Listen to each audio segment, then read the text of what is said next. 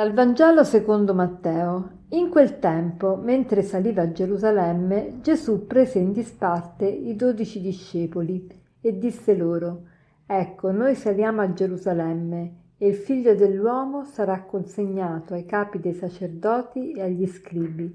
Lo condanneranno a morte, lo consegneranno ai pagani perché venga deriso, flagellato e crocifisso, e il terzo giorno risorgerà. Allora gli si avvicinò la madre dei figli di Zebedeo con i suoi due figli e si prostrò per chiedergli qualcosa. Egli le disse: Che cosa vuoi? Di che questi miei due figli siedano uno alla tua destra e uno alla tua sinistra nel tuo regno. Gesù disse, il mio calice lo berrete, sedere alla mia destra e alla mia sinistra non sta a me concederlo, è per coloro per i quali il Padre mio lo ha preparato. Gli altri dieci, avendo sentito, si sdegnarono con i due fratelli. Gesù disse, voi sapete che i governanti delle nazioni dominano su di esse e i capi le opprimono. Tra voi non sarà così. Chi vuole diventare grande tra voi sarà vostro servitore e chi vuole essere il primo tra voi sarà vostro schiavo. Il Signore è venuto a capovolgere i nostri criteri chi è il più grande? Chi, chi, riesce a farsi piccolo. È difficilissimo farsi piccoli. È nella natura umana voler sempre prevalere. Allora qui abbiamo un, un brano del Vangelo molto commovente perché Gesù sta annunciando la sua imminente passione e morte e resurrezione, ma una morte violenta, una morte in cui appunto lui verrà deriso, flagellato, crocifisso e subito dopo, appena finito di dire, di annunciare questa cosa così drammatica, si avvicina la madre di Giacomo e Giovanni per chiedergli che cosa? Che i suoi due figli possano stare alla destra e alla sinistra di Gesù nel regno dei cieli. Ma come si fa? Ma, ma come si fa? Che tatto, che sensibilità hai tu donna di chiedere una cosa del genere nel momento in cui Gesù sta parlando della sua imminente passione, morte e resurrezione, cioè non, non è proprio il momento. E gli altri si sdegnano, ovviamente, gli altri dieci discepoli, dice ma come, come, come si può fare una cosa del genere?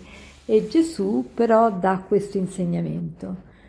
Di solito i governanti delle nazioni dominano e vogliono avere sempre il sopravvento. Tra voi non sia così. Chi vuole essere grande deve farsi piccolo. Ma guardate che è la cosa più difficile. Noi vogliamo tutti essere grandi, ma nessuno vuole essere piccolo. Nessuno non vuole essere considerato, tutti vogliamo l'approvazione, l'affermazione, la promozione. Ecco, Gesù ci dà questo insegnamento e sapete qual è il segno che noi sappiamo farci piccoli?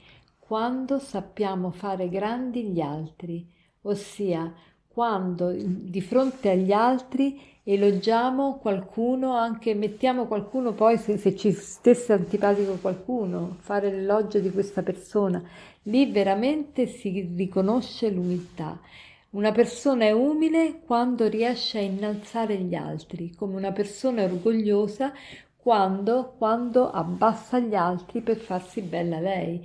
Quante volte, soprattutto le persone che non sono molto dotate, per emergere cercano di abbassare i meriti degli altri in modo da innalzare se stesse. E invece, viceversa, quando una persona è umile, riesce a parlare bene degli altri, a innalzare gli altri anche a costo di fare la figura del meschino, del tapino, del piccolo. Allora a questo riguardo vorrei leggervi, e questa è la conclusione di oggi al posto, del, al posto dell'aforisma, vorrei leggervi la storia di San Basilio e San Gregorio Nazianzeno. È molto interessante. Basilio e Gregorio erano due amici e di, dice eh, Gregorio in, uno, in suo scritto. Quando con il passare del tempo ci manifestammo le nostre intenzioni e capimmo che l'amore della sapienza era ciò che ambedue cercavamo, allora diventammo tutti e due l'uno per l'altro compagni, commensali e fratelli.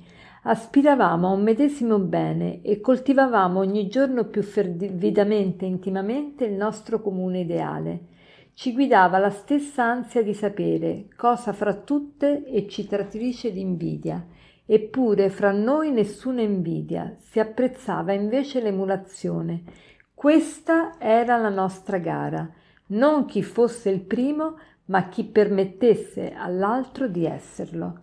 Questa era la nostra gara, non chi fosse il primo, ma chi permettesse all'altro di esserlo. Proviamo oggi a fare anche noi questa esperienza, a cercare di innalzare qualcuno anche a costo di rimanere noi nell'ombra. Buona giornata.